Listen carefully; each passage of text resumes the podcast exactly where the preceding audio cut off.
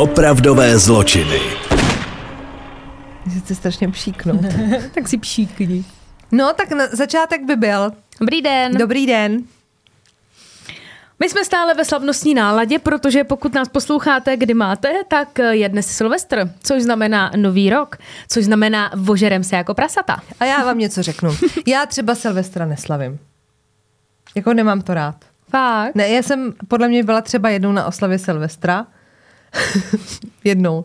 Já jsem jako měla období, kdy jsem uh, pracovala na Silvestra, když jsem ještě hrála jako, ne karty, ale jako DJka, tak samozřejmě Silvestra byl Rito. Mm. Když jsem hrála ještě Mariáš, tak uh, jsem na Silvestra pracovala a pak jsem měla taky období, kdy jsem každého Silvestra brala antibiotika, protože jsem byla nemocná. A já nemám tu nucenou na, jako, jako oslavu moc ráda. Mm. Jako já to naštěstí vždycky fakt trávím úplně jako celoživotně, jako fakt s mýma kamarádama, který vidím jako celoročně. A netra, nema, neměla bych ráda, kdybych třeba na chatu ve více lidech, jako v partě, kterou neznám. To bych si neužila. Mm-hmm. Ale já se na sebe teda vždycky strašně těším. A já prostě miluju důvody k tomu pít. Já to prostě miluju. A třeba letos dělám house party u mě doma. Jo. No počkej, já bych teda Protože už mám vlastní se, bydlení, takže si to můžu dovolit. Já chtěla zeptat, proč jsem ne, ne, nebyla pozvaná. Slaví Silvestra a bude to v Brně. to ona ale nevěděla dopředu.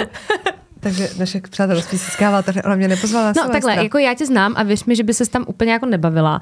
Budu tam já a sedm kluků. A, a, a budeme... na to, že bych se nebavila, když to budeš prostě... sedm kluků. Jakože sedm kluků a pojď mi říct, a, proč bych se nebavila. A dvě, a dvě bečky a, a bude tam i můj přítel, prosím vás. Jo? No to, a, te, a, a, jedna, a, těch, a, jedna. a těch sedm kluků. A ještě, ještě jedna, jedna holčina tam bude taky. To je manželka od toho mého kamaráda. Takže reálně tam bude prostě měsíce. Bude tam já, taková já teda směsice? jako takhle. Já na Silvestra připomínám takové raněné zvířátko, poněvadž já to se všeobecně vím, mám ten tinnitus mm-hmm. a jako hlasitý rány mi nedělají dobře. Že třeba loňského Silvestra my dvě jsme si volali a já seděla normálně zavřená v předsíni. Jsi jak štěně. A jsi normálně jako vyděšený pejsek, protože u nás před barákem prostě to je taková to chvíle, pojďme to pouštět před tím barákem, aby se to rozdíhalo pořádně, tak to jako nevím, no. Ty ano. No, to je tak ale všude. Takže jsme začali prostě silvestrovský díl depresí, je to tu.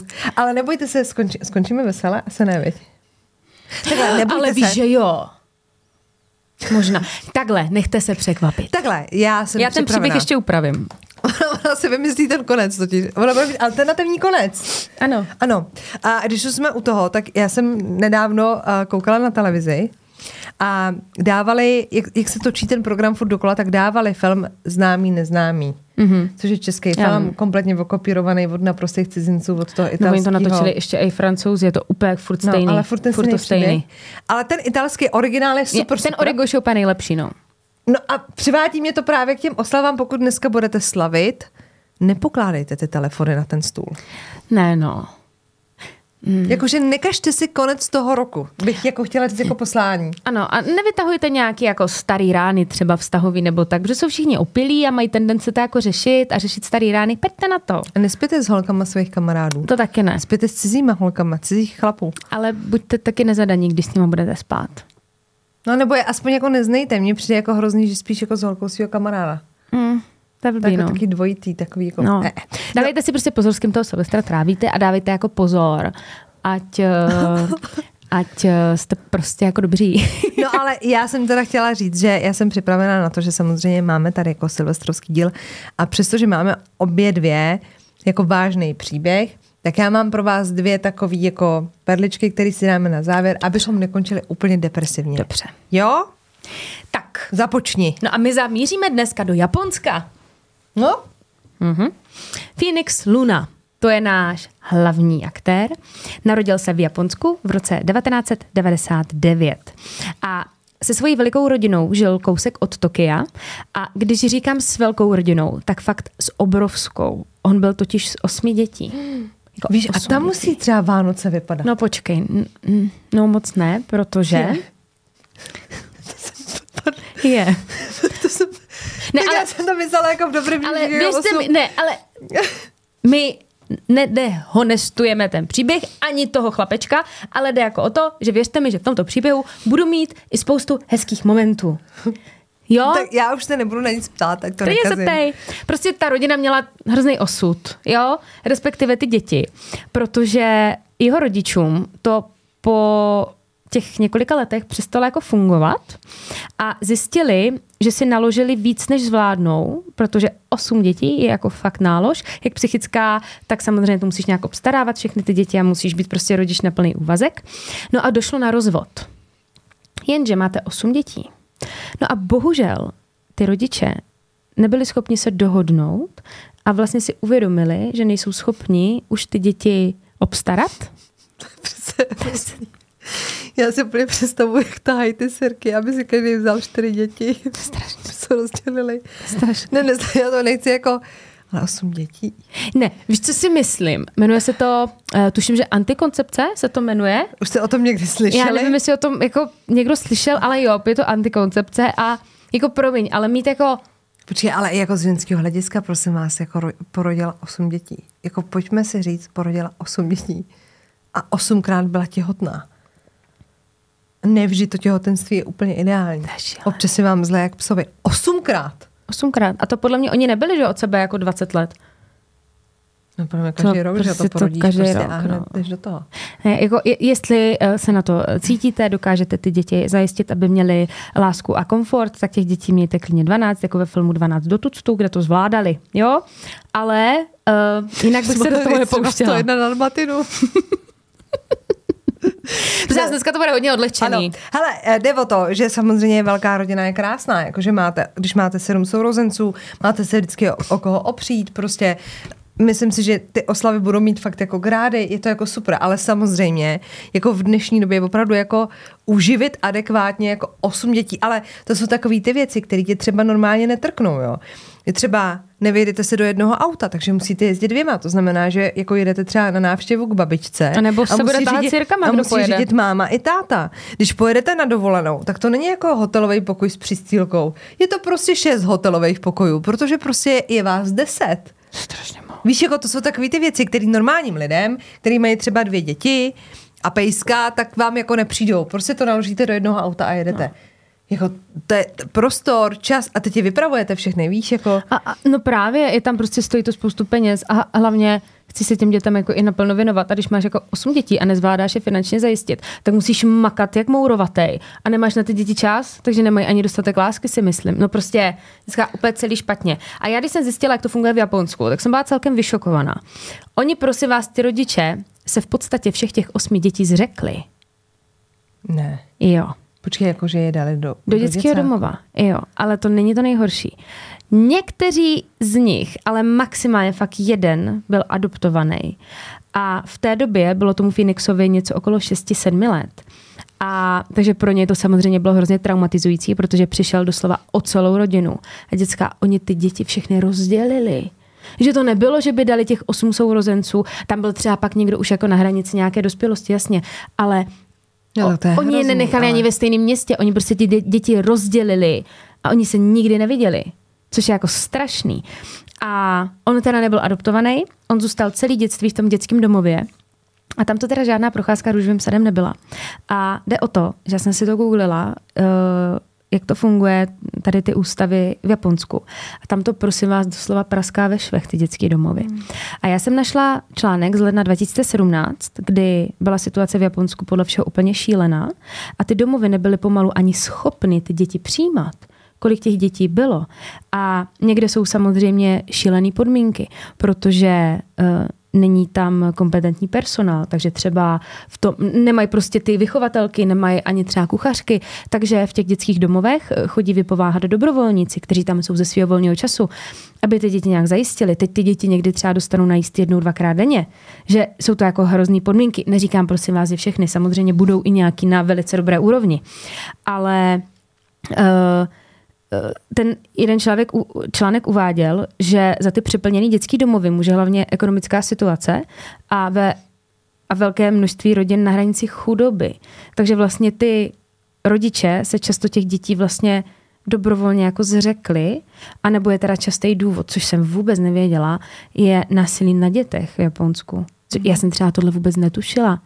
A je to jako šílený. A na ČT24 jsem našla článek z roku 2011, kde je doslova napsaný, takže budu citovat, že Velký počet dětí v ústavech je způsoben i tím, že je velmi výjimečné děti adoptovat a nebo je brát do pěstounské péče, protože Japonci velmi ctí rodinné vazby a tradice a děti, kterým rodina selže, jen těžko hledají novou.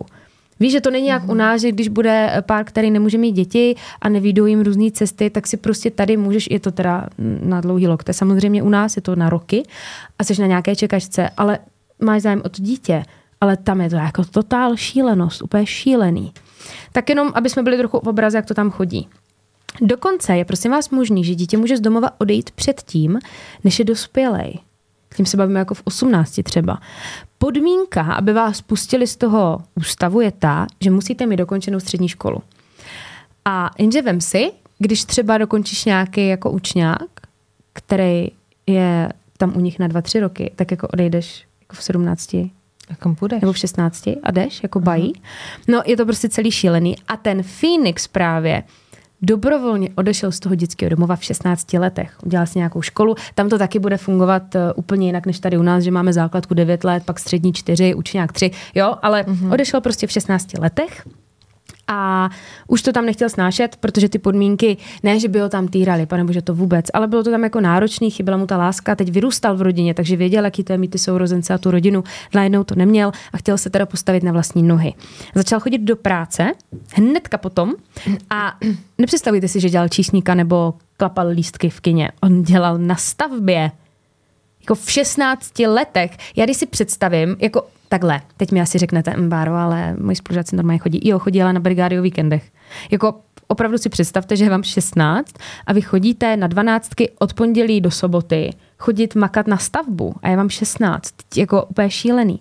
Ale on tam fakt chodil a byl tam pár let. On byl hrozně jako šikovný. A nakonec se nepohodl s tím zaměstnavatelem, on ho na hodinu vyhodil a ten Phoenix se dostal do situace, že Neměl samozřejmě žádný našetřený peníze, protože tam si nevydělal úplný randál, ale na to přežívání to bylo. A nemohl zaplatit nájem, skončil na ulici, snažil se najít nějakou práci. On, jako tady ten příběh toho Phoenixe je fakt strašně zajímavý, jak ten člověk hrozně jako chtěl, byl hrozně odhodlaný. A on, eh, když šel žádat o tu práci, tak samozřejmě se ten zaměstnavatel vždycky vlastně dopíjel k tomu, že je bezdomovec, že jako nemá kde, že nebydlí a nechtěli ho zaměstnat.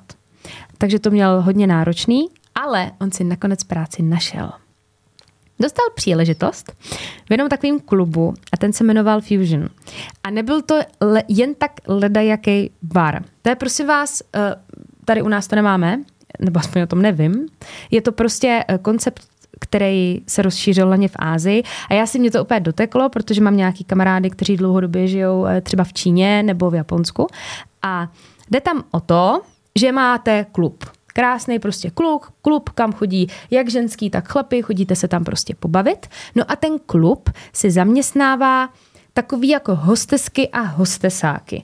Jsou to všechno naprosto nádherný a dokonalí lidi, jak ti kluci, tak ty holky. A v podstatě ten klub využívá ty hezký ksichtíky k tomu, aby tam nalákal ty lidi. To za prvý. Takže když tam půjdeš, uvidíš fotku toho baru a v logu nebude leprikon, ale bude tam hezká holka s drinkem. Jo, aby to třeba nalákalo ty chlapy, potažmo i ženský, když tam dají na fotku chlapa. No a jejich prací je to, že celý ten večer jsou v tom klubu a jejich úkolem je zabavit ty hosty. Takže když tam bude někdo sedět u stolu, tak oni za nima přijdou, konverzují, eh, snaží se je taky trošičku dohnat ty klienty k tomu, aby si tam eh, koupili drink, aby tam nechali ty prachy. Teď ti klienti zvou na ten drink, za to má ta holka nebo i ten kluk nějakou jako provizi, ale není to prosím vás, nepleťme si to s nějakým eskortem nebo něčím podobným. Je to naprosto, je to naprosto legální, nejsou, nemůžeš se toho člověka nějak jako dotýkat, dělat mu nějaký sexuální návrhy.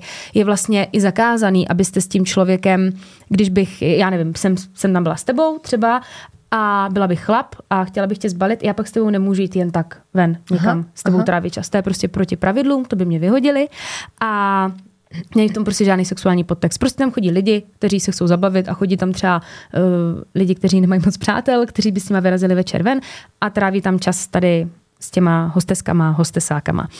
A ten Phoenix právě získal tady tu práci a byl to pro něho naprostý jackpot protože dostal k tomu uh, i byt, který sdílel s ostatníma klukama a on si neskutečně se všema sedl. A měl prostě poprvé v životě fakt partu přátel, najednou viděl, že jsou lidi, kteří se o něj jako zajímají, ptají se ho a pomáhají mu v těžkých situacích, což on do té doby neznal. Vydělal si i hezký peníze, do toho nějaký to dýško a ještě se dobře bavíš. A je tam důležitý říct, že vy to můžete udělat buď tak, že když přijdete do toho baru a bude se mi tam třeba líbit nějaký hostesák, tak já se zeptám, jestli buď za ním přijdu rovnou, jestli je volný, a pokud není, tak mám smůlu. A pokud se mě ten kluk líbí, tak já si ho můžu dopředu zabukovat.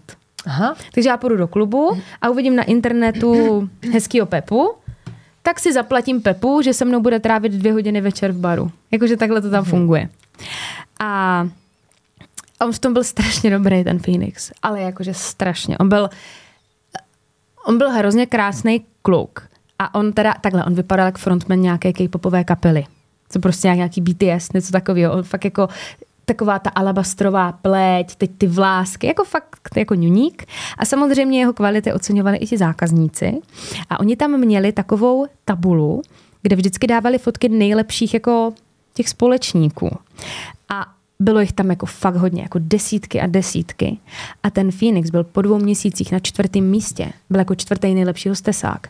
A Počítalo se do toho, kolikrát si vás někdo zabukoval, jak často se kvůli vám klienti vrací, kolik peněz jste vlastně natáhli na ten bar. Jako fakt byl moc šikovnej. A to se samozřejmě projevilo i na platu. Byl prostě v tu dobu úplně nejšťastnější na světě. Teď krom těch peněz si vytvořil jako přátelství, šéf byl skvělý a on měl konečně pocit, že někam patří. A právě během jednoho takového večera se s ním seznámila mladá dívka, Yuka Takahoka. Oni s toho měli, spolu měli hodně společného, protože i ona dělala stejnou práci, takže věděla, jako co to obnáší, hned si sedli, začali se bavit. A ta Juka začala chodit do toho baru pravidelně. A ona si rezervovala vždycky výhradně jenom společnost toho Phoenixe. A jemu to nevadilo, protože ona byla mladá, hezká holka, byla chytrá, hezky se s ní povídalo, takže mu to vůbec nevadilo, ba naopak. A uh, ti dva se ale chtěli takhle. Ne, že oba dva chtěli, spíš ona ho chtěla výdat čím dál tím víc a víc, ale ten Phoenix byl čast, často vybukovaný a nebylo možné se vidět každý den. Tak se teda rozhodli, že poruší pravidla toho klubu a začali se scházet mimo. Ale nebyla v tom, prosím vás, žádná láska. Ona si ho platila mimo. Ona s ním jako trávila čas a dávala mu za to prachy. Jo? A nic mezi nimi nikdy nebylo. Jako ani pusa. Ani pusa. A vzniklo z toho moc hezký přátelství. No a potom uh, jí trochu hráblo a jako působí to na mě tak, že ten Phoenix to bral čistě jako pracovní vztah s holkou, která má evidentně prachy a nemá jako partnera a kamarády, tak si platí jako jeho, ale ona v do něho byla jako zamilovaná. A bylo to jako horší a horší. No a jaký hráblo, tak ona mu třeba vyčítala a nechtěla, aby v práci mluvil s jinými ženami, což samozřejmě on nemohl splnit, tak ona, prosím vás, si ho bukovala na každý den, na celou noc. A ona si ho třeba bukovala, protože to nešlo ze dne na den, on byl vybukovaný třeba na týden, tak ona dva týdny dopředu si ho vybukovala na celý měsíc.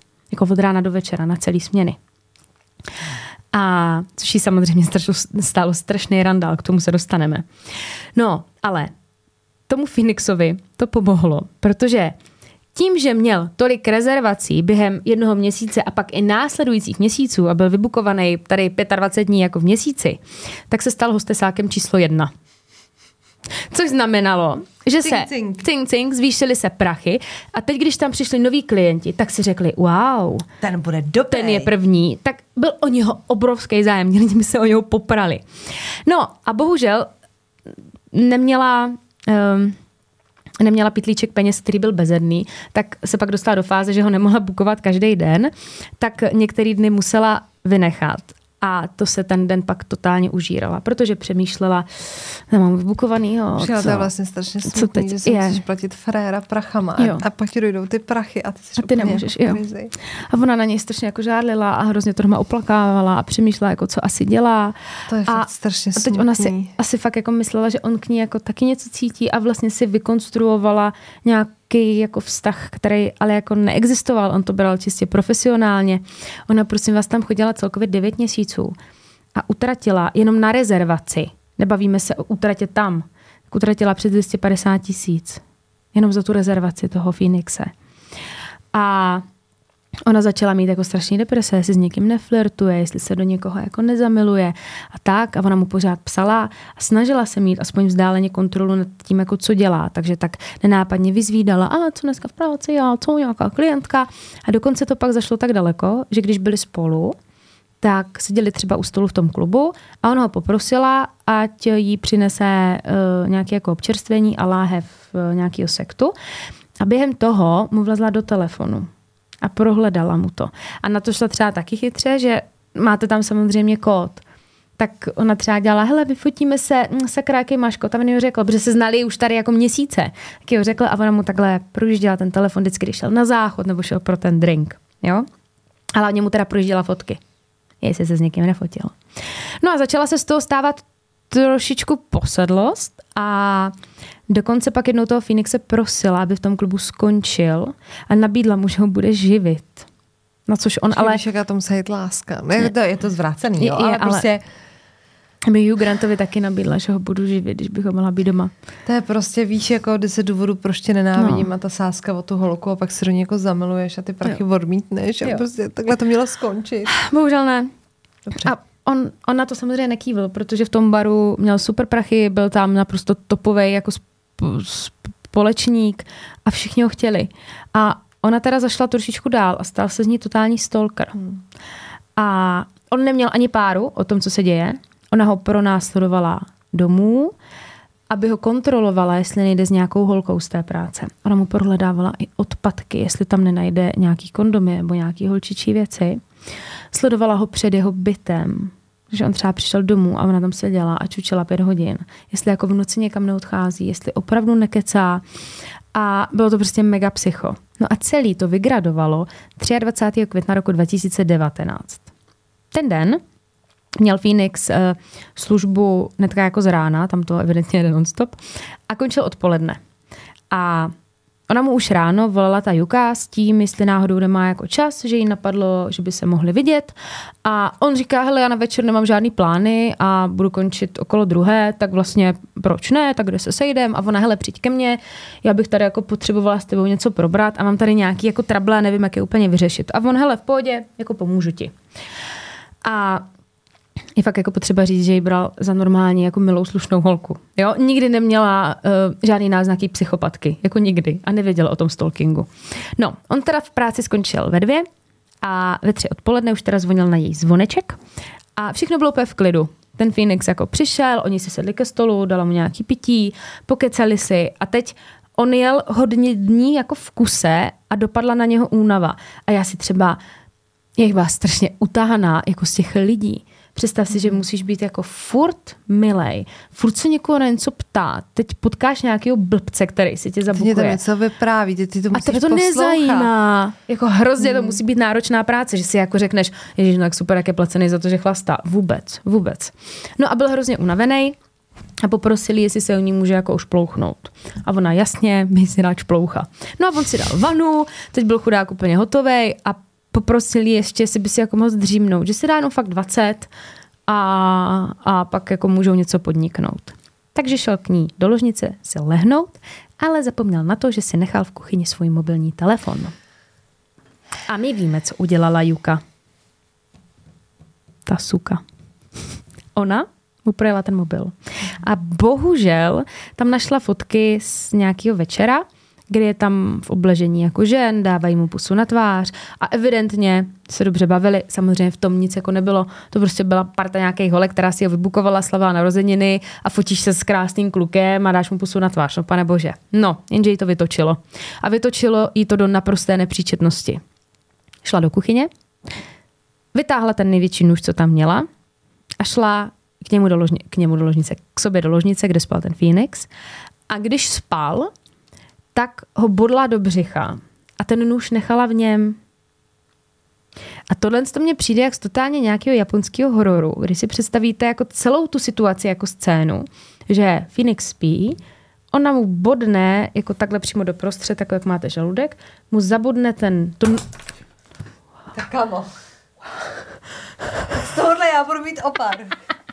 Já ji tady poslouchám, rozumíš, ona to vypráví jak pohádku a teď prostě, dobře. A mě tady spadne tablet. Takhle, jestli jste poslouchali v autě a jste se kvůli nám vybourali, Mrzí a to nebyla to. ráda do toho, do mikrofonu. Ano, ale já jsem se baňky. Ty jsi rozbila baňku. No, to znamená 20 let štěstí. 20 let štěstí. Rozbitá banka. Baňka. Dvě, tak to bude 40 let štěstí. to bude takového štěstí. No, ale teda ta scéna, děcka, jo. No, takže, takže. Chováky, chováky. Phoenix spí.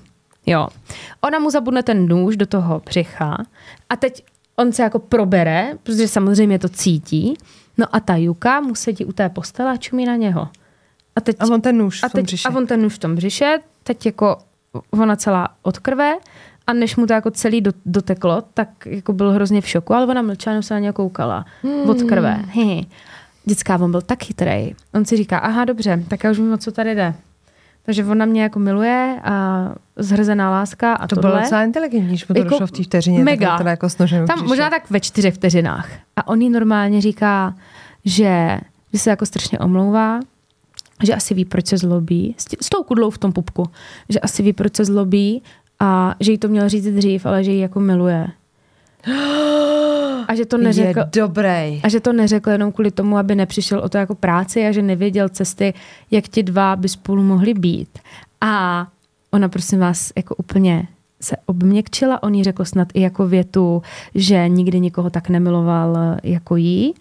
A ona úplně jako polevila a on využil té chvíle, kdy polevila a on jí skopnul z té postele s tím nožem v tom břichu, jo? A utíkal z té ložnice. Pořád s tím nožem? S nožem v tom břichu. Jenže, jak utíkal, tak mu ten nůž vypadl z toho břicha, což je samozřejmě problém, protože ten nůž aspoň zastavil to krvácení a je to, víme to, je to v každém filmu, nevytahujte to Já prostě. Já vytáhla. To, nepla- to přece není precedens, že pokud když vytáhneš už tak vykrvácí. No, vždycky říkáš, že ho tam máš nechat. No, ale když si budeš utíkat, tak si ho. Co si na to mám Já, no já nevím. No, doufám, že... No, on jako totiž, bole? On, no jako jo, ale jemu to jako drželo, aby jako nekrvácel, že to tam měl jako ucpaný, jemu to vypadlo a začalo prostě krve jako blázen. Do, takže evidentně jsi měla pravdu. Ano. Dobře. No a on utíkal, jo. Utíkal, utíkal a běžel k výtahu nastoupil do výtahu a ta Juka běžela za ním. A on to stihl. S tím výtahem ode dolů. Mm-hmm. Teď samozřejmě jako křičel jako o pomoc a nikdo jako se neozýval. A jakmile se dostal teda jako do přízemí, tak uh, se otevřely ty dveře od toho výtahu a on ztratil jako dost krve, tak ztratil vědomí. Mm-hmm. A padl jako přímo jako na pomezí, jak, když se otevřou dveře od výtahu, tak on ležel v podstatě jako kdyby na půl. Jo? No a děcka, co se nestalo v ten moment, přichází Juka. Přichází Juka, sedne si, protože to, jako, to muselo být jako neskutečné množství krve. A ona se posadila k němu, do té kaluže, do toho tratoliště spíš, pohladila ho jako po obličeji a seděla u něho a čuměla na něho a vytáhla si cígo. Mm-hmm. A zapálila si cigáro a koukala na něho, jak tam umírá. V ten moment přichází obyvatel Mami s efektem. Přichází obyvatel toho domu. A teď vidíš prostě mladou holku s cigárem v hubě, jak kouří nad evidentně mrtvým klukem v kaluži krve. A takže okamžitě zavolal jako policii, zavolal sanitku, oni teda dorazili na místo a prosím vás, někdo to vyfotil. A to je třeba přesně to, co najdete na našem webu opravdové zločiny v detailech případu. Protože někdo vyfotil a je tam vidět, jak ona sedí v té krvi a má cigáro v té puse. A vedle ní leží ten Phoenix a je úplně v klidu. No ale co se nestalo?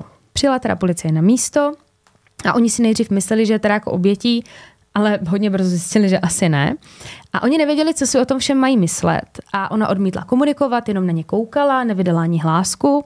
A ten Phoenix mezi tím jako pořád krvácí, jo? Ztrácí tam spoustu, spoustu krve, ale pořád ještě rýchá.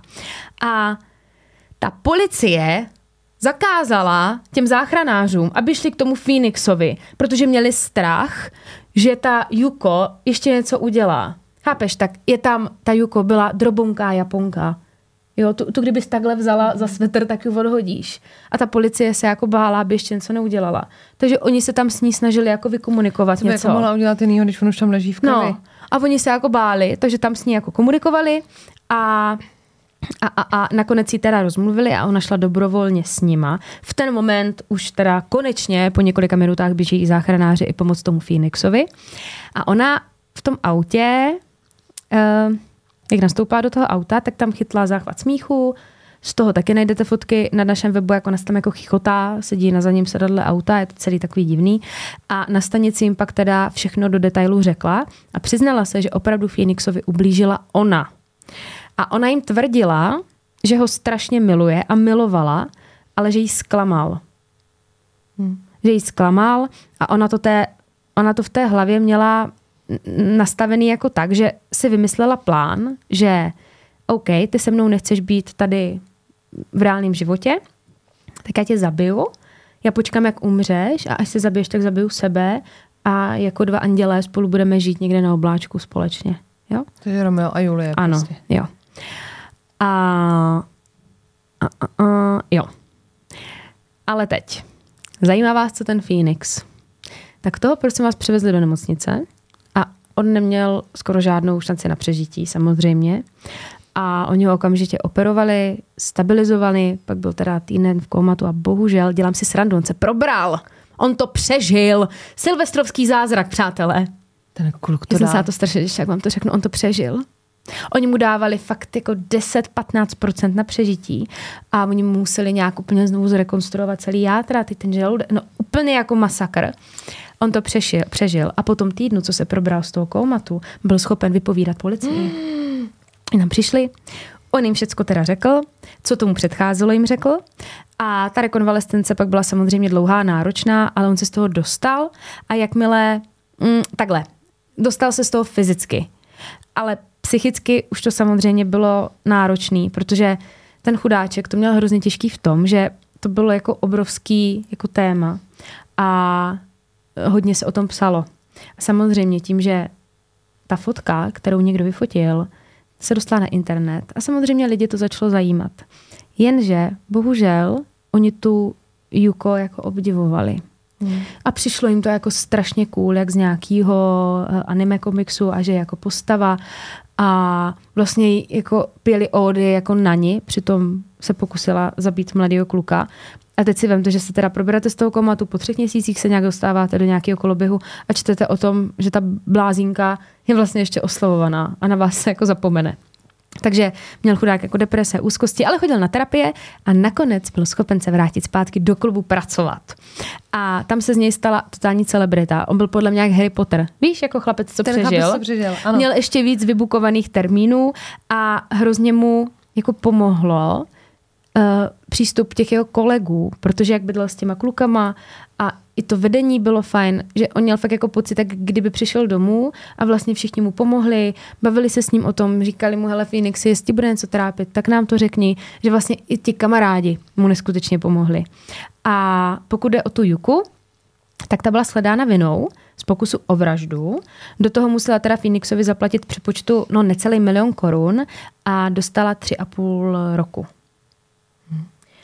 Takže, takže tak. A on si k tomu vyjadřoval ten Phoenix přímo u toho jako soudu, který pak probíhal. A on vlastně se snažil, aby ona dostala co nejmenší možný trest. Že vlastně on se s tím srovnal, on se z toho dostal, bere to jako nějaké jako ponaučení, jako nevěřit úplně každému a on sám jako řekl, že si nemyslí, že ona je jako zlej člověk, ale potřebuje nějakou jako léčbu a má to v té kebuli trošku jako pomotaný a odpustil jí. A on je teď strašně šťastný a doufám, že je na tabule jednička doteď. To čumíte, že jsem měla dobrý příběh, co? Ale vlastně jako je mi jako hrozně líto i té holky, no. To hmm. je prostě jako... To jo, ale žádní mrtví, to je důležité. Je pravda. Tak já ti to zkazím. Ježiš, tak jdeme na to. No je to taky teda o lásce, ale... Jaj bože, ta... Jaj bože. Ach, ta láska. Jaj bože. Hoď tam ta tu láska sůl. nehněvaná. Hm. Kam? To říká Jolanda. Jaj bože, hoď tam tu sůl. To do otevřený ráno hmm. dost bolí. No. No nic, tak my se prohodíme a pokračujeme. Tak, jsme zpátky a já bych teď teda chtěla říct, že to není příběh s dětma, ale je teda velmi, velmi smutný a Náročný to bude? No jako náročný, ale možná spíš i celým tím jako provedením a tím, jakože vlastně k tomu můžete přijít jak slepý k houslím. Tenhle ten příběh se odehrál ve Švédsku, mým oblíbeným. A protože vím, že eh, nás někteří posloucháte i ve Švédsku, tak zdravíme. A konkrétně teda ve městě Udevala, což je město, které já znám jenom ze svých oblíbených detektivek.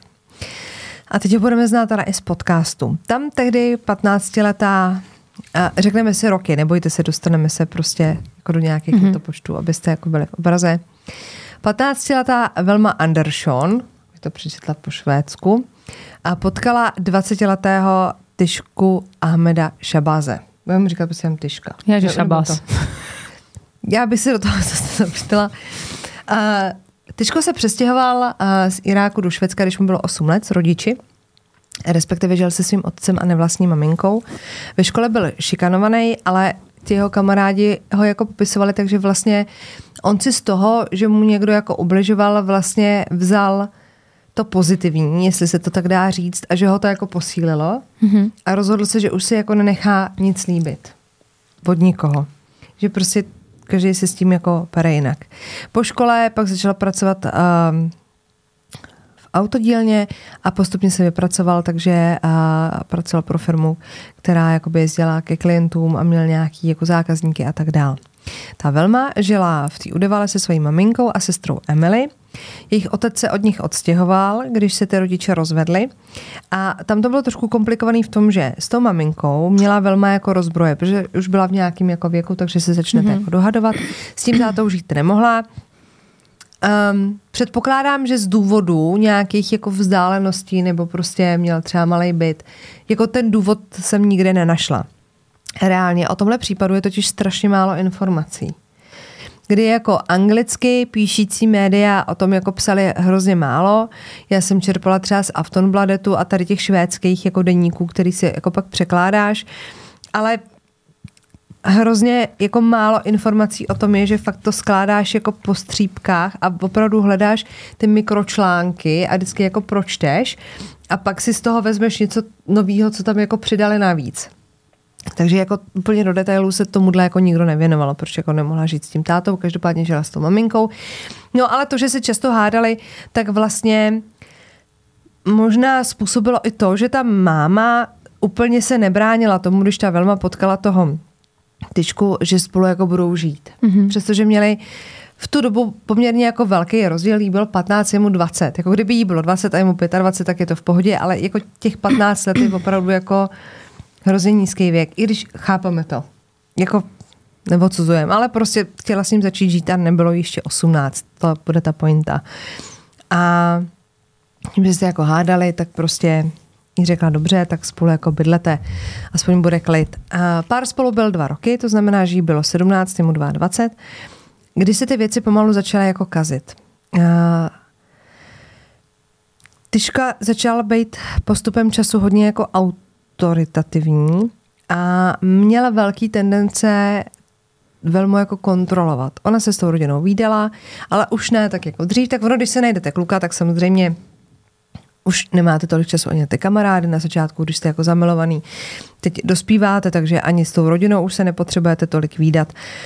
Ale i přesto všechno, jako když se výdali málo, tak ti nejbližší si všimli, že prostě se jí začalo jako měnit to chování. Že, jako, ale ona řekla jako proč, že byla taková víc jako těžší, už to nebyla tak veselá holka, ale vy do toho vztahu jako nevidíte. Nikdy nevidíte do toho, co se děje za zavřenýma dveřma. Dokud se teda nezvěřila ta Velma svojí sestře Emily, uh, oni spolu měli jako velmi blízký vztah, a v listopadu 2019, když spolu byly teda ty dva roky, tak se svěřila tý Emily po telefonu. Už podle mě to je takový ten stav, kdy to jako držíte, držíte, držíte. Vlastně nechcete se svěřovat jako s tím, že máte vlastně problémy ve vztahu, za který jste jako bojovali a prosadili jste si ho a chtěli jste s tím člověkem žít a určitě jste věřili tomu, že to je jako na furt. A pak nastane takový ten bod zlomu, mm-hmm kdy už to jako musí ven, kdy prostě máte vedle sebe někoho, komu jako věříte a ono to prostě se z vás jako začne vylejvat tady to neštěstí, který vás jako trápí. Takže ona prostě začala té sestře teda říkat, že uh, vlastně v té době, kdy jí bylo 17, že by měla chodit na párty, prostě užívat si toho života s těma kámoškama a tak, tak eh, ten Tyško jí zakazoval chodit na líčená, že jí vybíral, co si má oblít, samotnou jí v podstatě jako nikam nepouštěl, bylo to jako hodně za hranou.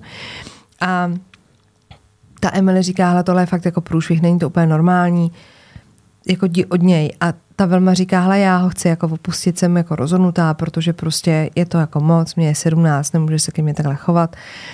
A během toho povídání společného, tak ta Velma říká, hele, Tyško přišel domů z práce, tak já se ti pak pozvu. Se jí Emily pokoušela dovolat, ale už se jí to nepodařilo a jejich hovor teda proběhl přesně 14. listopadu, aby jsme měli jako přesný datum. 15. listopadu měla jít Velma k zubaři. Tam ale nedorazila a když se pak po ní začaly schánět ty jako známí, se kterými byla v kontaktu a telefon byl jako nedostupný, tak rodičům tý velmi to nedalo a vydali se k ní domů, tomu bytu, kde byla s tím tyškou. Tam klepali a nic, chvíli si nic jako nedělalo, ale oni prostě chápeš, už jsi jako v tom, v tom hypeu, že jako hledáš tu dceru a tu ségru, takže stále u těch dveří je fakt ani jako tloukli. Pak se jako ozval nějaký jako hluk z toho bytu, takže evidentně byl někdo doma a nakonec vylezl teda tyška.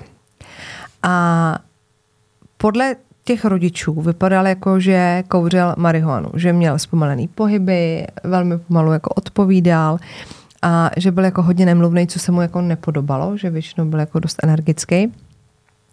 No ale oni v tu chvíli jako nepřišli řešit, řešit jestli hulí trávu, ale přišli hledat tu velmu a říkají, hele, prostě ona se nám neozvala, kde jí jako konec, viděl si je tady, ona prostě nebere telefon, nechodí na domluvený schůzky.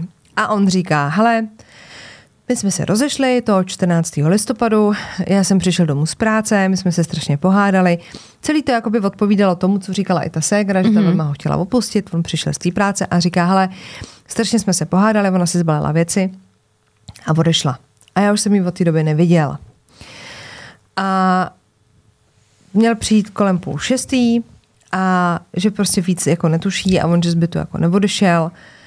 A teď jako ty rodiče ten rozchod nepřekvapil, protože ta Emily jim řekla, co, co jí ta velma jako vyprávěla, že teda to bylo jako nahoru a dolů a že to trvalo nějakou dobu.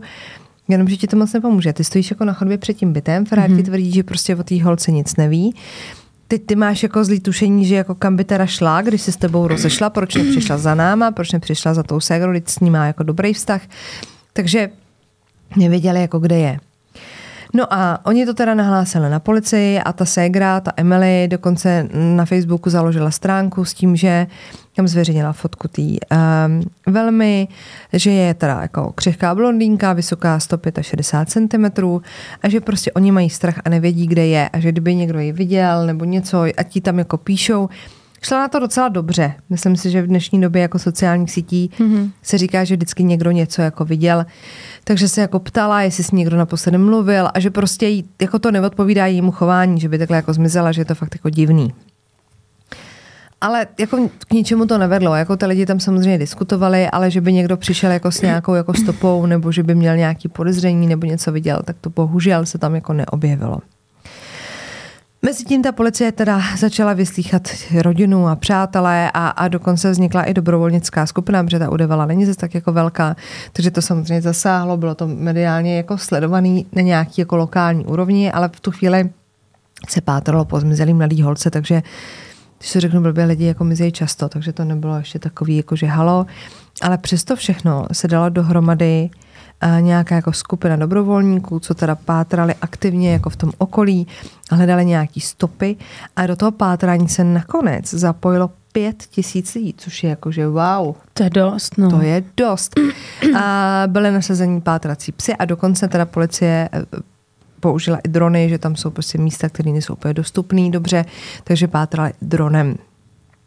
No a ta policie samozřejmě, když vystihla tu rodinu, ty kamarády a tak, tak navštívila i toho tyčku, protože Samozřejmě to byl jako její kluk, i když teda on trval teda na svém příběhu o tom rozchodu a že teda Velma se mu od té hádky neozvala a on jako netuší. 17. listopadu, to znamená tři dny po tom, co s ní někdo mluvil naposledy, tak nikdo netušil, kde by mohla být. Takže ta rodina už jako propadá té panice. Teď jako je divný i to, že její sedmnáctý velmě, takže je aktivní na sociálních sítích a teď ty jako zjišťuješ, že od toho 14. opravdu nebyla na Facebooku, na Instagramu, prostě nikde. ty si tam píšeš si spoustou lidí, že jo, teď najednou si jako odmlčíš a už jako se ti jako do tebe zakusuje taková ta odporná myšlenka, jako že něco bude špatně a mm-hmm. ta naděje jako slábne. Uh, zajímavý bylo, že teda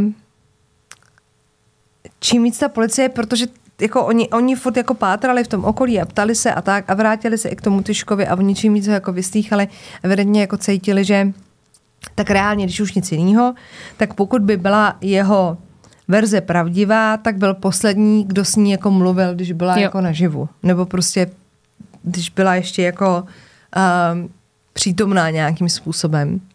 Takže ho furt vyslýchali. No a on začal jako vlastně jim vyprávět, že jako ji nechtěl jako pošpinit vlastně, když jsou jako rozejtí a teď se pod ní jako pátra, ale že se vlastně jako rozešli, protože ona si našla jinýho kluka. Že jako on neví, kdo to je, ale že jako měla někoho jiného. Hmm. A že by se možná měli jako zaměřit jako tímhle směrem, že teda už měla někoho jiného, že prostě proto se jako rozešli a že ho kvůli tomu opustila. Takže ta policie to nechtěla jako podcenit, takže začali samozřejmě se vyptávat to okolí. Nevíte o tom, že by někoho měla, teď samozřejmě aspoň ty blízké kamarádky by to třeba tušili. Nebo dobře, i kdyby to všem zapřela, protože prostě by s tím nechtěla jít ven tak třeba v tom telefonu by něco našli, nebo na těch sociálních sítích, víš, kam si jako dostali. Prostě mm-hmm. nic tomu jako nenapovídalo, že by někde někoho jako měla. A do toho samozřejmě ty nejbližší přátelé a ta rodina té policii vyprávěli, že to s ní šlo jako opravdu z kopce, že když byla s tím tyškou, takže prostě byla čím dál víc smutná, čím dál víc jako zamlklá a že nebyla jako šťastná a, a prostě bylo tam něco špatně, do toho ta Emily teda věděla, takže prostě uh, ty policii jako řekla, že se velmi často hádala s tím tyčkou a že dokonce se svěřila kamarádce, že ke konci toho vztahu on už prostě byl i agresivní, že se jako bála. Že už to, to docházelo asi k nějakým jako fyzickým útokům. A policie se dokonce dostala k nějaké jejich společný SMS-kový konverzaci, která se měla odehrát pár dní před eh, tím zmizením. Mm-hmm. Evidentně ta konverzace proběhla po nějaký jejich hádce, kdy ona třeba, nevím, asi uražená odešla z domu nebo něco a psala mu ozvi se, až mi budeš věřit. Takže evidentně nějaká jako žárlivá scéna, že nevím, on měl pocit, že někoho má. A on jí na to odpověděl, ozvi se, až budeš vědět, kde je tvoje místo. Oh. Jo, nechám to ve vás rezonovat. Z toho telefonu jejího se pak podařilo zjistit, že její tyška nainstaloval GPS lokátor a měl tak přehled o tom, kde byla v každou chvíli a ona to netušila. Počkej, to můžeš nějak nainstalovat takového telefonu? A to jsme to tady je... párkrát řešili, že nějaká aplikace, která... To se, to se podle mě nainstaluje dětem, že jo? To bude něco nenápadného. A když tam máš tisíc aplikací, tak si toho nevšimneš. To ztratíš, no. Fuh. Když jsme těch aplikací, připomeň mi to, já mám pro vás pak záhadu. Uh-huh. Takže bylo na čase prostě zaměřit se na toho tyčku. Všechno odpovídalo tomu, že to bylo, když už nic jiného, tak agresor a už jenom to, že ji sledoval, je fakt jako divný. Takže se policie rozhodla zdokumentovat poslední hodiny předtím, než uh, ona teda měla údajně odejít z toho jejich bytu, kdy se pohádali a rozešli. Tak co ten tyčka dělal? Uh, prohlíželi kamery pouliční, ukázalo se, že kolem půl třetí odpoledne byl v supermarketu. Sousedi pak potvrdili ten jeho příchod do bytu z té práce, s tím, že z bytu se potom ozývaly velmi rozrušený hlasy, mužský a ženský, a že skutečně teda došlo v tom bytě k hádce. A ty sousedi dokonce říkali, že ta hádka byla jako tak ostrá, že oni, že se hádali jako často. Mm-hmm. Že už na to jako byli zvyklí. Ale že tentokrát se to jako opravdu vyostřilo tak, že jim to nedalo a šli zazvonit na ně k tomu bytu jako jestli je všechno OK. No a že zvonili, nikdo neotevřel a, ale ustalo to hádání, takže to víc jako neřešili. Tak třeba je to jako rušila, řekli si, OK, tak si uvědomili, že se nemají hádat, tak dobrý. A, a šli zpátky do toho bytu. Když uh, kontrolovali GPS jeho služebního auta, protože to byl služebák, tak tam tu GPS máte, že jo, tak se zjistilo, že teda párkrát během dne toho 14. listopadu opravdu teda byl v té práci, jezdil k těm zákazníkům, volali jim jakože něco, něco. No ale že se hned několikrát taky zastavil doma, což policii jako zapřel, že on řekl, že přišel prostě o půl šestý z práce a tím to haslo. a že ten byt jako neopustil, že jo. A navíc se zjistilo, že odešel z bytu po 18. hodině. Aha. Což už mělo být v době, kdy oni měli pohádat, ona měla odejít se svýma věcma a on měl od té doby být doma. No, Zajímavý byl taky moment, kdy Tyšku ten samý den, to znamená 14. listopadu, po 7 hodině večer viděli jít v tmavém oblečení a v kapuci podél dálnice. A tím, že šel podél té dálnice, tak ho zastavila policie. Že, mm-hmm. halo, proč tady takhle pochodujete? A on jim řekl, že teda původně chtěl jít na vlak, ale že pak si to rozmyslel. A protože bohužel jako nedošlo jako k žádnému přestupku, tak o tom neexistoval žádný jako záznam, ani písemný, ani třeba videozáznam, že ti nahrávají, že jo, ty kamery, když stavíš jako policista někde někoho, protože jim to nepřišlo podezřelý, ale jako když si to dáte jako do toho kompletního obrázku, tak samozřejmě to do toho zapadá. No a 19. listopadu byl teda Tyška zatčen. Když ho zatkli, tak policie zjistila, že má na předloktí škrábance, jako by se popral a nedokázal to nějak jako vysvětlit. Prostě neví, kde k tomu přišel. No a když už ho měli ve vazbě, tak bylo na čase provízt domovní prohlídku. A ta teda přinesla velmi zajímavé informace. A v bytě toho páru byla velká šatní skříň, kde měli prostě původně normálně uložené věci. A tam stále vysela bunda a kabelka. Velmi.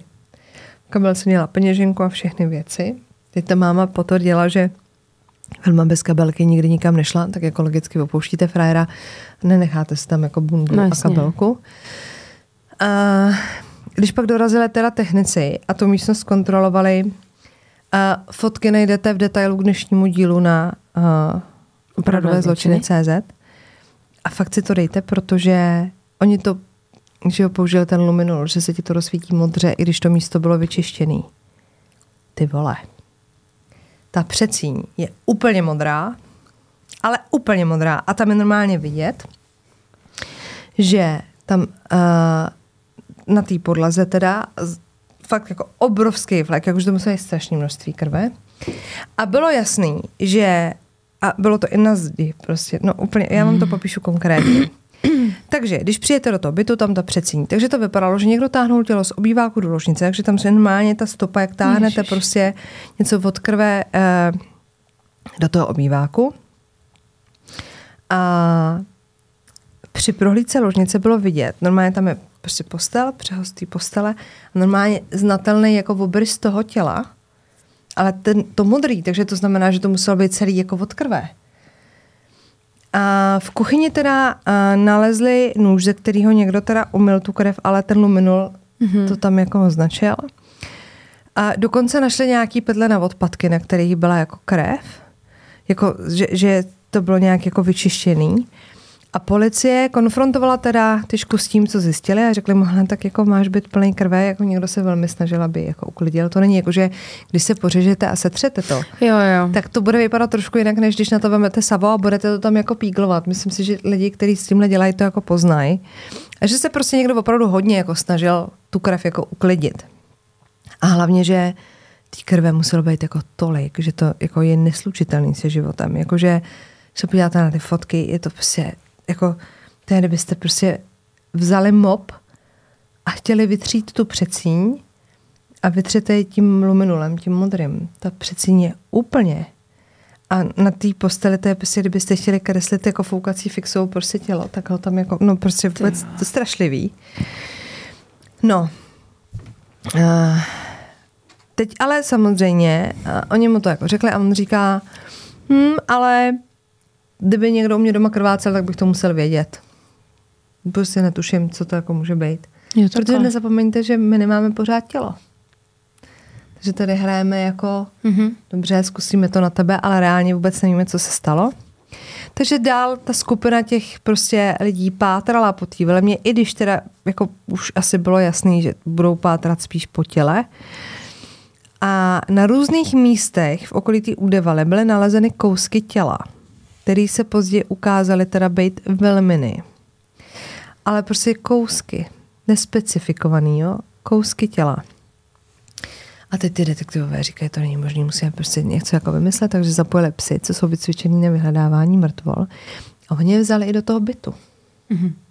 Protože si říká, jako, jako mě by nenapadlo jako hledat v tom bytě, ale tak jako nabízí se to, že hledali jako po venku, no a v tom bytě ty psy zachytili stopu v ložnici. A začali štěkat na šatní skříň. No. Takže policajti otevřeli tu skříň a tam by se ty věci, všechno, jakože na první dobrou tě to jako netrkne. A nahoře na policii, v té šatní skříni, byl kufr. A ta policie, když tam jako byla s těma psama, tak oni jako předpokládali, že když jako prohledávali, dělali tu domovku, takže prostě jako otevřeš ty věci, nebo je zkontroluješ, nebo víš, jako že no. je nenapadlo, že vlastně by tam někdo něco neprohlíd, protože prostě pátráš, jenomže pátráš po holce. Ne, jako asi někoho nenapadlo, jako otevírat nějaký jako takovýhle jako věci. Takže se otevřel ten kufr. V tom kufru bylo cosi zabalený ve folii a omotaný lepící páskou. Takže otevřeli teda tu folii, že přeřízli tu pásku zjistilo se, že v té folii je velmi na hlava. Otisky Tyškyho byly na té pásce, kterou byla oblepená ta folie a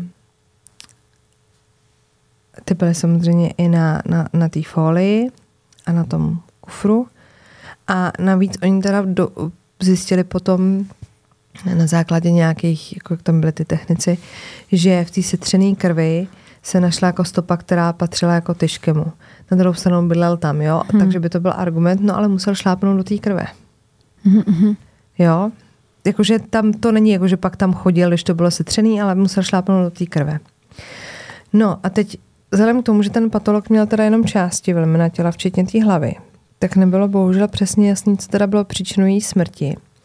I když se teda domnívají, že utrpěla ránu tupým předmětem do té hlavy, ještě než ta hlava byla teda uříznuta.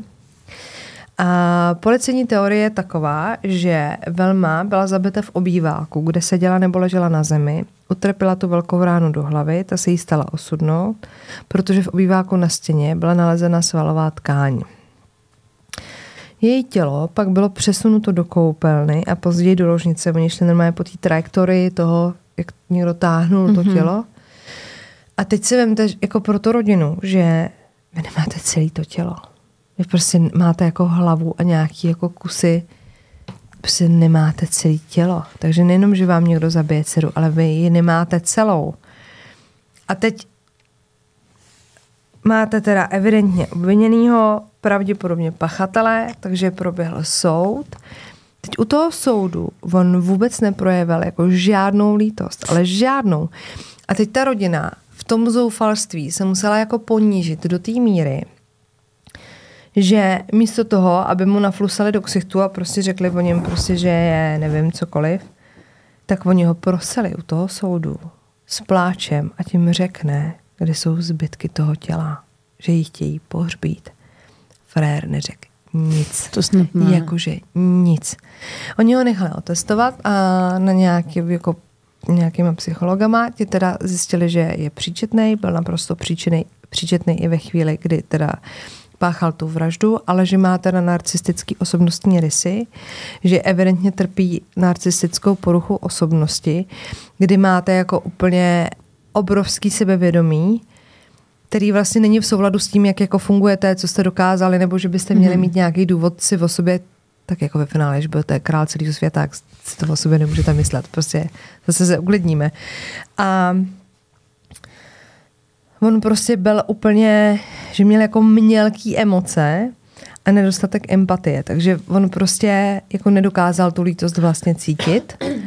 A evidentně teda tím, že ta Velma se s ním chtěla jako rozejít, tak tím jako pochroumala jako to ego a on to jako nezvlád.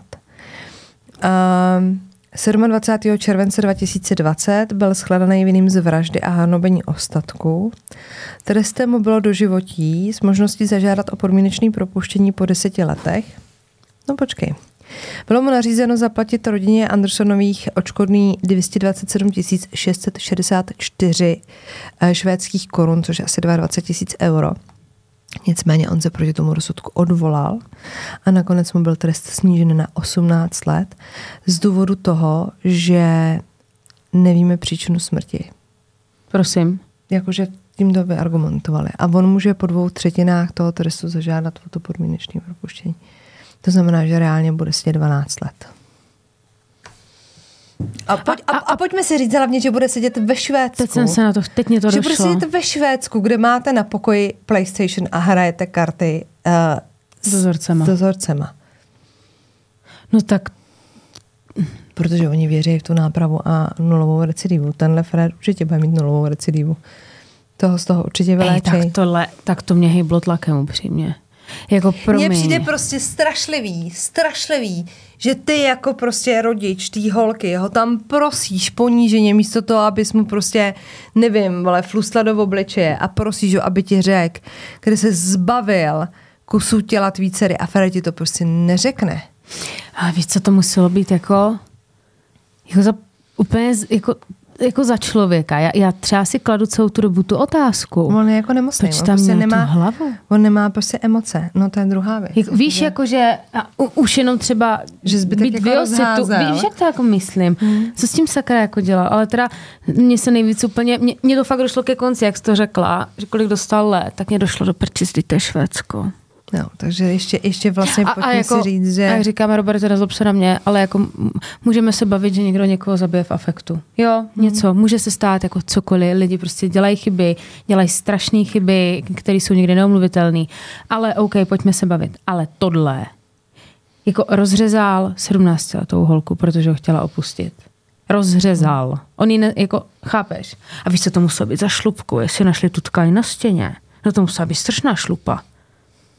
To je strašný. Mám na něho strašný vztek. Já a, měla taky. a úplně mu vzdáleně posílám největší křeče a všechno v životě. A doufám, že se ti bude hnusně dařit. Že schoříš v pekle, jak mi říkáme. Fuj, úplně mě znělo zle. Dej něco vtipný. Dobře, takže tohle bylo jako těžký, ale muselo to teda zaznít. A teď teda střih. Prosím vás, vy, co jste čekali tady na krmy, to je splněný a já mám pro vás taky dvě pikošky. Pikošky. Takhle na závěr roku. Takzvaně pikantérie. Aby jsme neskončili úplně špatně. Nemáš jako gumičku do vlasů? Jsem tak strašně mastný vlasy a tak je to vidět, že bych si jako udělal solík a já prostě nemám gumičku. To je přesně ten důvod, proč já ji mám. No, takže přátelé, ne, tako... Hele, zvládá si to doteď. No, já nevím, no. Jakože podle mě, když bychom se potkali a svítilo sluníčko, tak bych vás oslepila. Bys řekla, že jsi byla na kůře. Že takhle skraš. Jo, to já mám takhle prostě shine, shining. Jako shine bright like a diamond. Prostě jako Rihanna zase.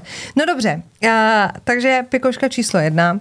To je takový varování pro nás všechny, protože známe to a dělá, děláme to všichni. No to mě zajímá. Je to do restaurace. Ano. Jo, donesu vám to jídlo. No.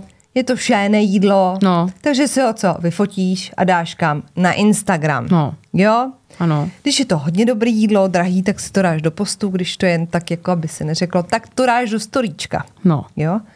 A samozřejmě teď se to hodně jako rozmáhá tenhle trend, že třeba přijdeš do té restaurace a můžeš si objednat prostě přes QR kód, načteš si to meníčko, že jo, a můžeš jo, jo. si jako objednat, zaplatit a tak dále.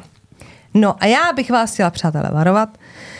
Stalo se to teda v Číně, kdy takhle prostě šla na večeři paní Uh, respektive takhle, je to žena a jako jediný, tak oni zveřejnili, že, že má příjmení Wang, ale více jako oni neví a nedivíme se. Takže to je Doš, Vera Wang. Do, takhle, došlo k tomu 23. Vera Wang nejí. Já nevím, jestli jste, jako Vera Wang je jí 70 let a je takováhle, Vera Wang nejí. Ta rozhodně v restauraci nebyla. Jo? Uh, 23. listopadu letošního roku prostě šla do restaurace, chtěla se pochlubit, že je teda v restauraci a uh, najednou pak přišel jako číšník s účtem, že teda má účet v přepočtu 60 tisíc dolarů. Co? Na účtence. A teď se jako začal řešit, co se jako děje. Že takhle, oni to začali řešit ještě, než vlastně jako přišel s tím účtem. Mi říká, hele, má takovou objednáno za 60 tisíc, jakože, co? Je to dobrý? Přátelé, ona mi udělala ten stůl a uprostřed toho stolu byl ten QR kód, přes který objednáváte. No, Takže samozřejmě, protože lidi mají smysl pro humor tak začali objednávat. Poslouchejte dobře. Takže uh, objednali si 2580 porcí chobotnice, 1850 porcí kachní krve, což je v regionu oblíbená pochoutka, a 9990 porcí pasty z krevet. Naštěstí teda, ten personál, jim to jako přišlo divný, že paní, jakože i když to není Vera Wang, tak stejně toho tolik nesní. Takže jako přišli a říkají, hele, jako je to blbý, jo, ale máte tady prostě už sekiru za 60 talířů a opravdu sníte jako 10 tisíc porcí pasty z krevet, jako vezete to k příbuzným nebo co. Takže ona, když se zjistila, jak smazala rychle tu fotku, že to už se šířilo prostě jako virál. Já, jako, ale že ti to napadne, chápe, že jich jako proč dávat jako for na stůl. Ten personál se k tomu teda uh, jako postavil docela dobře, přesunuli ji k jinému stolu, aby tam nenaskakovaly ty objednávky, takže nemusela platit jakoby nic navíc. Ale nejsou schopní jako vypátrat vlastně jako, jako vyníky, protože to bylo prostě, se to šířilo úplně nesmyslně. A dokonce ta restaurace musela teda předejít tomu tím způsobem, že když jako objednáváte přes ten QR kód, tak musíte být v určitý vzdálenosti od toho QR kódu, tak od té restaurace, dobrý. aby to jako nešlo. Ale protože vím, že některé restaurace, už jsem se s tím setkala, že si můžeš načíst to meníčko a objednat si, tak to je taky varování, jakože ne každý si k tomu postaví takhle hezky, jakože ne každému přijde divný, že si objednáte 10 tisíc kusů krevetový no, pasty. Prostě máte rádi, že? no, a když už jsme u biznesu, tak počkej, mám tady pro vás Mám ti připomenout aplikaci.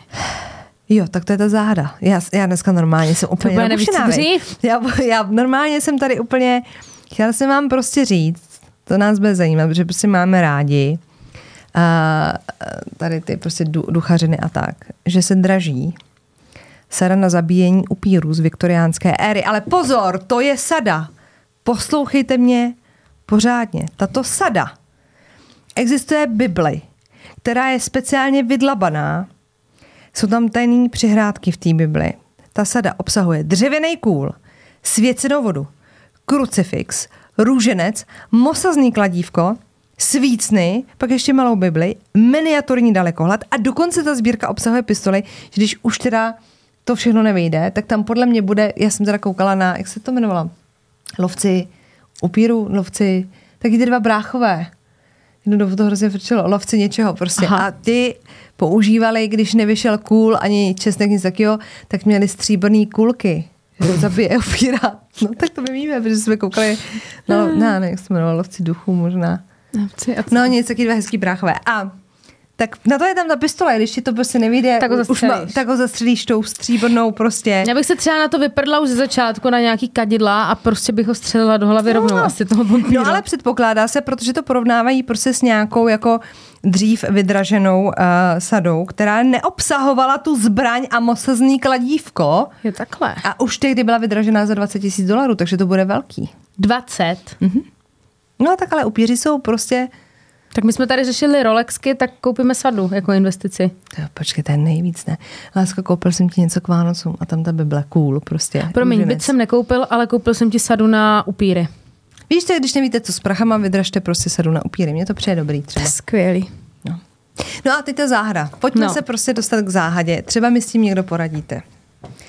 Já jsem kdysi, no máš prostě postávaný v telefonu spoustu aplikací. Mm-hmm. Jo? A mám prostě aplikace na, na nevím, se Zara, HM, všechno možný. A historicky, já se ani nepamatuju, že bych tam někde něco kupovala. Mám prostě, jak se to čte? Shein, Shine, Aha. Shein, Shein, nevím, Charlie Sheen. Hmm. A začaly mi vyskakovat notifikace, jako klasicky prostě na té obrazovce. A když byl Black Friday, tak to bylo co hodinu, prostě mi tam vyskočila nějaká notifikace jako na zamčený obrazovce si to rozsvítí a opět to točí. No. Takže já si říkám, vůbec nevím, proč tu aplikaci mám. Nic tam nenakupuju. Smažu to. Já tu aplikaci nenašla v tom telefonu. Já vám přísahám. A nechodí ti to jako Počkej, mail? Ne, ne, ten má aplikace. Já, já ti sjedu na tu lištu, dám hledat tu aplikaci, ono mi to najde, já ji otevřu takže i v nastavení jsem byla schopná jako vypnout notifikace, takže ty mi nechodí. Aha. Ale já projela prostě tu obrazovku a jsem si rozklikla taky, jak máš ty složky, kde jich máš jako víc. I, i ty, já tu aplikaci A v tom prostě vyhledávání nemám. ti to nenajde? Najde. Já když si jedu dolů, si, si dolů, máš tam tu lištičku, tam napíšeš, co chceš hledat. Jasně. Tak tam napíšu prostě Sheen.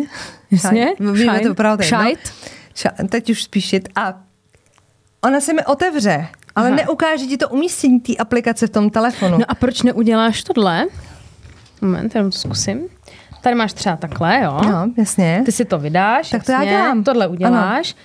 A aby si si ho jako smazala a nevíš, kde je, tak udělat tohle a vlastně... No to nejde, to no to nejde. To a já nemáš, jsem zkoušela. A nemáš to udělaný, nemáš tam víc těch obrazovek, abych ti to vysvětlila. No, já když no takhle- tohle, takhle ne, ne, ne, ale když udělám tohle, když si pak ukážu na mobilu, tak mám na výběr ze tří tapet. A máme tam předchystaný. No počkej, a já tak mám vlastně tři obrazovky na jedné obrazovce. No to jo, ale to se tím mění jenom ta tapeta, ne? Ne, já tam mám třeba úplně jiný, já musím přijet úplně jinak, mně se to taky stává, že nemůžu najít aplikaci. A já taky nevím, co to je, ale mě se to prostě vždycky nějak přepne a já hraju jedny takový kostičky, tam ty kostičky, co hraju pořád a já je třeba jednou nemohla najít. A já říkám, co to je za blbost. Jak a pak jsem jela mám až jako, dál, dál, já dál. mám jako tajnou obrazovku a tak tam to je. já ti to ukážu. Já si myslím, že to Protože bude já ono. prostě, já jsem, a fakt jsem šla jako otrok a ty tam máte prostě, víš, máš tady třeba, nevím, složku, Jo. a to si otevřeš. A fakt jsem měla jako otrok, i když se to tvářilo, že to není plný, tak jestli tam nemám nějakou skrytou druhou stránku. Jedeš to prostě jako otrok a ta aplikace tam prostě není. A nebo je to démon. No, no proto to říkám. Nebo je to démon, co chce nakupovat na šínu. Ještě začnou chodit vaše zásilky na cestě, začnu být nervózní. Zatím to byl Black Friday. No nic, tak eh, dobře, tak to je záhada. A konec roku fotografie. Vaše fotografie v rámci, jsme zločinožroutí mimochodem, kdybyste náhodou někdo třeba nenašel pod stromečkem to, co jste hledala, chtěl jste nějaký merch nebo třeba lístky do Outu Areny, věřím tomu, že ještě určitě si něco najde na Myslím si, že jo. opravdové.cz, jo? Myslím si, že jo. A ta autura pořád Třeba platí. Jako. Hanečky tady, jo? Slečna z Hanečky, Tady jo? hezká parta dívek. Hele, tady slečna dělá jako, že jsme asi dobrý. Hele, a tady ti mám pocit, že byli na stejné akci. Myslíš jo? Máš ten pocit? Ne, tady někdo... um- Ne, holky, vzala jsem vás na Maledivy. Je takhle. Já Píš si to karma, že si to ti do prdele na Maledivách. No, tak to ti doháje. To je hezký. Hmm, to je hezký, no a my tady smrdíme dobře, no, No. ale tak teď teda závidím trošku. Jako přeju, ale závidím. Ale holky tohle obdivuju. Holky v horách. A to jsou takový ty... Ty skalpy. Jo, to je ono. Tak to třeba vím, Ale že mě zabilo. Mě mě zabilo. Hele, a tady, počkej, a tady tvoří někdo v nějaký dílně? Je. Hustý, vy jste tak strašně šikovný. A to, Anda, no. ježiš, a tohle je tak rosteme. Pojď si fotila s našimi paninkama. Tak děkujeme, dáme si vás na nástěnku a příště zás. No, a protože... protože No pojď. New Year. New Year is coming. tak vám chceme popřát hezký nový rok. Ano, takhle, pojďme si popřát něco. Já by teda s těma přáníma byla hodně opatrná a hlavně je důležitý, zjistili jsme během letošního roku, že je důležitý přát si dost konkrétně, protože ono se občas splní, ale ne úplně tak, jak jste si představovali. Takže jestli vám můžeme něco poradit, buďte konkrétní ve svých přáních, protože občas to zmanifestujete a no, jako jo. Ono to, a ono to nevychází vždy úplně uh, tak, jak jste Ne, si... buďte prostě konkrétní. Jo? Buďte prostě konkrétní. Jako, jako mi se třeba, to můžu říct, mně se třeba jako stalo a to bylo úplně šílený. Jela jsem s kamarádama do Prahy a, a já jsem... No, já nevím. No ne, ne, že jsem tam jako nechtěla, to jako ne, já jsem se na ně jako strašně těšila a těšila jsem se na ten výlet do Prahy. Ale byla jsem, potřebovala jsem dělat ještě nějaké věci a byla jsem strašně jako unavená a jenom mi tak problesklo hlavou, že si říkám, ty brjo, škoda, že to není příští víkend, tady ten víkend to je prostě na prd.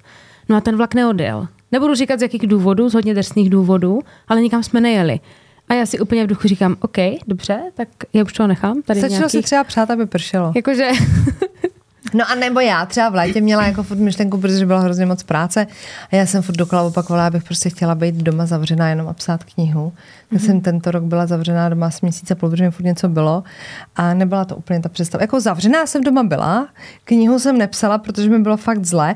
Musíte to říct konkrétně. Prostě Jo. řekněte to konkrétně. A já mám taky jednu srandu. Když jsme teďka byli s Aldem na dovolené, tak po zhruba dvou, třech dnech mi říká, že už nebudeme tolik jako utrácet, že zbytečně moc utrácíme a že nás bude hlídat a začala nám dělat budžety na každý den, aby jsme tam nerozhazovali.